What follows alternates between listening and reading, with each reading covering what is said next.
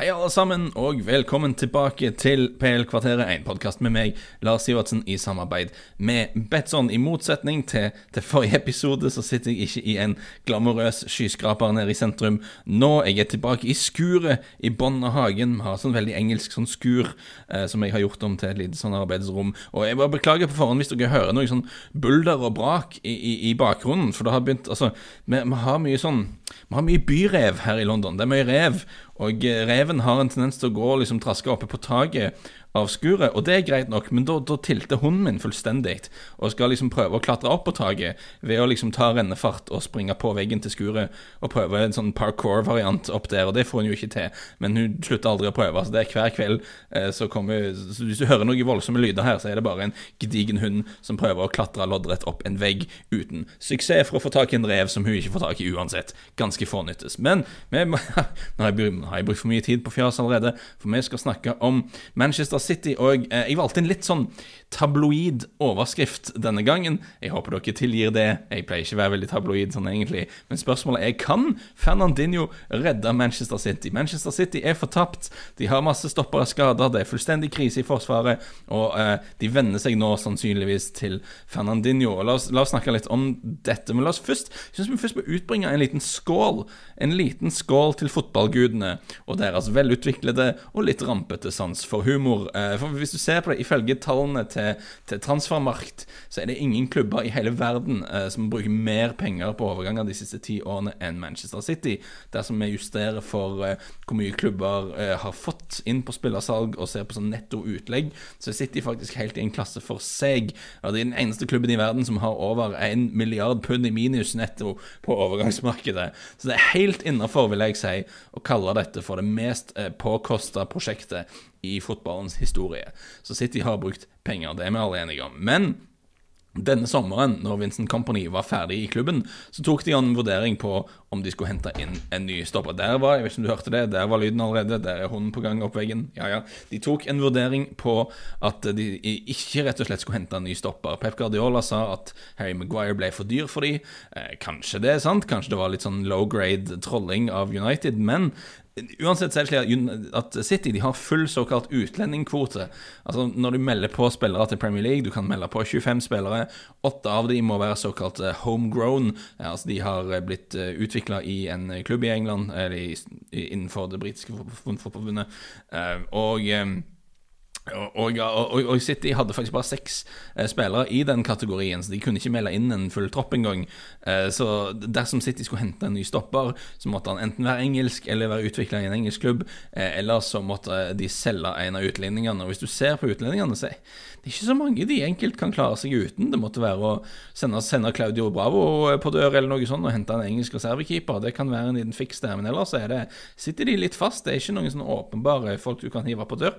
Så, og hvis du ser på markedet på hvilke engelske stoppere du kan hente som, som enkelt kan tilpasse seg Guardiolas eh, spillestil, så er ikke det nødvendigvis enkelt, det heller. Så de kom sikkert fram til at ja, ja, vi har bare tre stoppere, men de har òg et par alternativer. Det, det med å omskolere Fernandinho eh, til stopper og spille stopper var noe de visstnok begynte med i sommer, etter, etter, det ble tydelig at de ikke kom til å hente noen. Eh, de har en 18-åring som heter Erik Garcia, som kanskje kan få mulighet for spillestid. Eh, og eh, de, de, har en 17-åring som heter Taylor Harwood Bellis, som òg har imponert på aldersbestemt, så de har et par sånne muligheter der. Kanskje kan vi òg Jeg har lufta dette før, kanskje kan man prøve å omskolere Kyle Walker. Han har spilt stopper i en trebackslinje før, det er ikke helt det samme å spille stopper i tobackslinje. Eh, han har også sagt at han ikke liker det, men han begynner å nærme seg 30, han kommer ikke til å være lynrask for alltid. Kanskje det har vært en idé å prøve å omskolere han. Han har ikke alltid vært en spiller som liksom oser spilleforståelse. så, og posisjoneringen hans har kanskje alltid vært litt suspekt, så det oser jo ikke akkurat midtstopper av han. Men det er noe man kanskje kan prøve hvis det er helt krise. Uansett, de kom fram til at ja, ja, vi har tre stoppere, men vi har en del reserveløsninger så de henter ingen. Og hva skjer da? Jo, Fotballgudene dere, de kan være rampete, de kan være ufine. Så sitter de etter å ha tatt denne avgjørelsen her, så ryker de selvfølgelig på to stopperskader på en gang. Eh, Laporte ute i lang tid, Stones ute i fem til seks uker, meldes det. Eh, så for City så, så blir det, en kollega av meg sa her om dagen, de, de, ligger an til et par uker med death by Otamendi. Uh, som høres ut som et sånt punkeband, eller noe sånt, men iallfall det er Death by Otamendi på gang. Uh, og da må de finne en løsning. Og ute mellom en måned og seks uker på John Stones, da mister han jo altså Premier League, hjemmekamp mot Watford, borte mot Everton, hjemme mot Wolves, mister sannsynligvis borte mot Palace, mister kanskje òg hjemme mot Villa og Southampton. Uh, litt avhengig av hvor raskt han kommer tilbake. Du vet jo aldri med sånne muskelskader. Så det er en del kamper som ryker. Det er òg en ligacupkamp mot Preston, det tror jeg Guardiola gir litt blaffen i. Men Og så er det en Champions League-kamp mot Dinamo Zagreb som de skal klare å vinne ganske greit uansett. Eh, men det som er flakt for City, det er jo at det er ingen kamper mot topp seks-lag der. Eh, men det er et par kamper som kan være litt ekle dersom du ikke har et forsvar som henger sammen. Og, og, kun ha en frisk, frisk midtstopper, det er aldri et godt utgangspunkt eh, for noen som helst Premier League-kamp. Så Fernandinho den mest sannsynlige løsningen. Han starta som stopper mot Sjaktar. Jeg så ikke den kampen, men, men rapportene tilsier at han gjorde en ryddig jobb der. Og det er noe de har jobba med en stund, det er en mulighet de har, har visst at kanskje ville bli nødvendig. Og Fernandinho han er, han er 1,76 høy, da. Eh, så under normale omstendigheter så, så tenker man jo at å, å spille Premier League-fotball med en stopper på 1,76 er litt ekstremsport. Det er ikke helt der du har lyst til å være. Men det vi er nødt til å huske, er at å spille stopper i et Pep Guardiola-lag er liksom ikke helt det samme som å spille midtstopper for andre lag. Arbeidsoppgavene dine er litt annerledes. Altså Når vi tenker på hva en midtstopper egentlig skal være, så tenker vi jo kanskje umiddelbart på at vi skal ha liksom en, en stor og staut kar som vinner hodedueller og klarerer innlegg og, og sånne ting.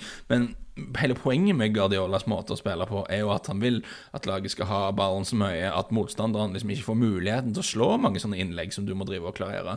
Eh, og, og, for at du skal få det til, så er det jo selvfølgelig veldig veldig viktig at du har stoppere som først og fremst er trygge med ballen selv, og er trygge i det oppbyggende pasningsspillet. Og En annen faktor her er at siden Guardiola sine lag som regel står veldig høyt i banen, så er det veldig viktig for han å ha stoppere, iallfall én av to, som er ganske kvikke i bevegelsene og er mobile nok til å komme seg raskt opp i eh, situasjoner og, og få stoppa overgangen imot. Altså Det beste er å få stoppa overgangen tidlig, helt uten å få gullkort, eh, noe vi vet at lagene hans gjør veldig mye. Og det blir liksom en veldig annen måte å forsvare deg på, egentlig, enn når du står i en sånn dyp firer og skaller unna langpasninger og innlegg hele dagen. Det er ikke noe en City-stopper noen gang egentlig skal, skal være nødt til å måtte gjøre.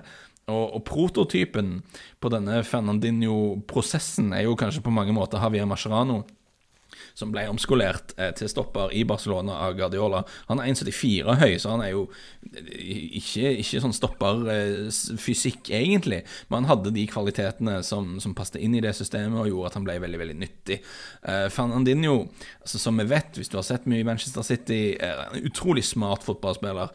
Eh, leser situasjoner godt, eh, leser bra, trygg og, og, rolig som regel. Og han er også en fyr, altså, han er visstnok en type som er veldig interessert i, i fotballfaget. Han har taktikk musikktavler hjemme i huset, og sånn sies det. Og, og uh, mange forventer jo at han òg selv vil bli trener når han blir eldre. Så når du flytter han ned som stopper, Uh, og, og, det er spesielt positivt at dette er noe de har, har, trent på en del, og det er ikke noe som bare de plutselig, plutselig denne uken så Stones er ute Oh shit, vi flytter ned Fernandinho. Altså, det er noe de har vært forberedt på. Uh, du får en stopper som har en veldig bra pasningsfot, uh, og du får en spiller som har litt ro i, i skallen. Og, og, med tanke på at han skal spille ved siden av Otamendi, så tenker jo jeg at det kan være bra. Otamendi er jo Jeg mobber han litt allerede. Jeg syns egentlig ikke Otamendi er så dårlig som mange vil ha det til, da. Men han er en type som, som får litt panikk av og til. Han hopper litt inn i dueller han ikke burde hoppe inn i. Han friker litt ut når, eh, når det er mye som skjer. Så, så, det å ha en litt klokere eh, spiller ved siden av han, som, som leser spillet godt, og som, eh, som kan, holde, kan, rydde opp restene etter at Otamendi har liksom sprunget rundt i butikken og velta en haug med ting, det, det, det, det, kan være nyttig. Kanskje derfor det, er interessant at, at Guardiola alltid har vegra seg veldig mot å bruke Stones og Otamendi ved sida av hverandre. Hvis du, jeg husker ikke tallet i hodet, og jeg glemte å slå det opp, men hvis du ser på hvor mange kamper de har spilt sammen mens de har vært i klubben, så er det veldig, veldig få. Så det, det, det, er tydelig at det er noe han ikke liker, for Stones òg er jo en sånn fyr som har altså Tabbekvoten hans er litt større enn han kanskje burde være. Så jeg tror det kan, tror det kan funke. Men jeg syns det er interessant med disse ungguttene som er med i diskusjonen, som Guardiola selv har nevnt. Fordi um, Guardiola har gitt ganske lite spilletid til unggutter i Manchester City. Uh, og det er ganske logisk, med tanke på at de er en klubb som jo omtrent sikter på å vinne hver eneste kamp og skal vinne absolutt alt. Og da er det litt skummelt å bruke unge spillere som er urutinerte og som, som, gjør feil. Men det er jo litt fare da for at City etter hvert skal havne i den situasjonen Chelsea har vært i, i at de har et akademi de har brukt mye penger på, der det, der det sies at det drives godt, og de bruker mye ressurser på å hente gode spillere dit og gode unge spillere, men, men ingen av de dukker opp på, på A-laget. Og da er det vanskelig å komme unna Jaden Sancho. For altså, uansett hva City sier offentlig, så må det jo være surt for dem å se at han bare herjer i Bundesliga sånn som vi gjør. Altså, Vi har nevnt dette med homegrown-spillere. Altså, det, det, er en utfordring for topplagene i Premier League. Uh, for det skal du hente spillere som er gode nok til å spille for et lag som kjemper i Premier League-gull, men som òg kvalifiserer som homegrown. Det er ikke mange av de, altså. Det er en kategori der det faktisk ikke er tjukt med kandidater. Og da blir jo de aktuelle spillerne svindyre. Det, det er jo bare enkelt tilbud og etterspørsel. Jeg tror hvis Harry Maguire eh, f.eks. ikke hadde vært homegrown, hvis han bare var en veldig veldig god tysk midtstopper eller noe sånt som spilte for Leicester, så tror jeg ikke United hadde måttet betalt 80 millioner for han. Det er bare det at klubber som vet Hvis de har en spiller som, som er i tillegg til å være veldig god, og så er kvotefòr, så kan du, kan du, kjøre opp prisene noe voldsomt. Og der har du da Sancho, som, som ville vært kvalifisert der. Så han er fortsatt 19. Siden starten av forrige sesong så er det ingen i de fem store ligaene i Europa som har flere målgivende enn han. Det er utrolig det han holder på med. Han er enormt bra. Og City kunne ha hatt han og Sterling på hver sin kamp. Eh, hver sin kant. De hadde han i klubben, men nå vil han, hvis de skal hente han nå, så vil det jo koste over 100 millioner pund. Og selv for City så er jo det kjipt eh, å se det. Og da tenker jeg Erik Garcia, denne unge stopperen Erik Garcia, jeg har ikke sett han fordi at jeg har bare, Det hadde vært kjekt om jeg hadde tid til å se masse aldersbestemte kamper til City og sånn, men det har jeg bare ikke tid til. Men eh, bakgrunnen hans er at han var i, i, La Masia i Barcelona siden han var syv år gammel. Han var ansett som en av de mest lovende spillerne i systemet der. Eh, Barcelona var visstnok skikkelig sure når agenten hans, eh, Carlos Puyol av alle folk, eh, tok han til Manchester City. Det var noe de ikke, hadde, ikke var så veldig positive til. Eh, Guardiola har sagt fine ting om han. De har sagt at han er smart, at han er intelligent, han forstår ting. Eh, han er ikke så sterk fysisk, men han løser situasjoner med å tenke. Altså, vært veldig positiv om han Han vokste opp i La Masia da, mens Guardiolas Barcelona var verdens beste lag, og hele, fot, hele skolegangen hans, hans fotballfaglige skolegang, om jeg kan si det, har handla om å mestre grunnprinsippene i den spillestilen som i stor grad Guardiola holder på med. Han har U-landskamper for Spania på U17, U19 og U21-nivå, og han er 18 nå. Altså, du har en fyr som har den bakgrunnen der. Hvis han ikke er i nærheten av å få spilletid, når du har én frisk midtstopper i laget, da, må du jo nesten begynne på begynne, Hva er poenget med å ha en junioravdeling i det hele tatt, da? Altså Hvis han har så mye på gang for seg, han skal, og han ikke får noe tid. Så det blir interessant å følge med på. Jeg tror nok likevel det mest sannsynlige er at det blir Fernandinho og sånn som jeg har vært inne på, så tror jeg faktisk ikke det skal bli så krise. I all den tid du sitter klar og styrer kampene, så skal han kunne gjøre det som en veldig god jobb. Men det er virkelig verdt å holde øye med, fordi Ok, det er teit å se på tabellen så tidlig i sesongen som nå, men på 38 kamper i fjor så hadde City fire tap, to uavgjort og vant resten. Eh, og, og, likevel endte de bare ett poeng foran Liverpool. Nå har de ett tap og ett uavgjort etter fem kamper, og de skal kun ha én friske midtstopper i tre, kanskje så mange som fem-seks kamper. Det, det, er en ganske alvorlig situasjon, det, for en klubb som har brukt så mye penger, som sikter på perfeksjonisme. Så jeg tror nok jeg tror, ikke, jeg tror det skal ordne seg, men, men det er interessant å holde øye på. og konklusjonen til syvende og sist at de må jo omtrent pakke inn Otamendi i bobleplast eller noe sånt. Altså han, hvis han nå blir skada, da går alarmen noe voldsomt. Så Otamendi, av alle folk, har blitt nøkkelen i det hele. For en verden vi lever i. Nå kan alt skje. Um, på slutten, liten spillebit.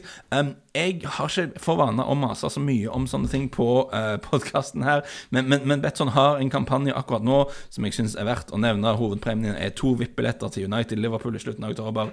Det tror jeg blir en, en ganske interessant og pikant eh, kamp å overvære. Fly og hotell òg med i premien. Eh, ganske nice. Noen må vinne den. Kan like godt bli deg. gå inn på Betson sine sider og sjekke om du kan melde deg på. Eh, for våre spill her, så meget skuffa over Leicester, som ikke skåret mot United. Det Ja, OK, kanskje, kanskje jeg overhyper Leicester litt, det kan være, men United var faktisk en del bedre defensivt enn enn jeg eh, hadde trodd, og som jeg har gitt ære for dem. Og tallene viser at de har vært ganske greie defensivt så langt i år. Så derfor skal vi være litt sånn Vi skal være kloke skade, av skade, da. For når jeg ser på disse kampene, tenker jeg jo med en gang en sånn begge lag skårer-variant eller overspill i, i Westham United. Men eh, når United akkurat har levert en ganske bra kamp defensivt, så er det kanskje, kanskje å ta være å, å styre unna den. Vi tar heller en tur til Stamford Bridge.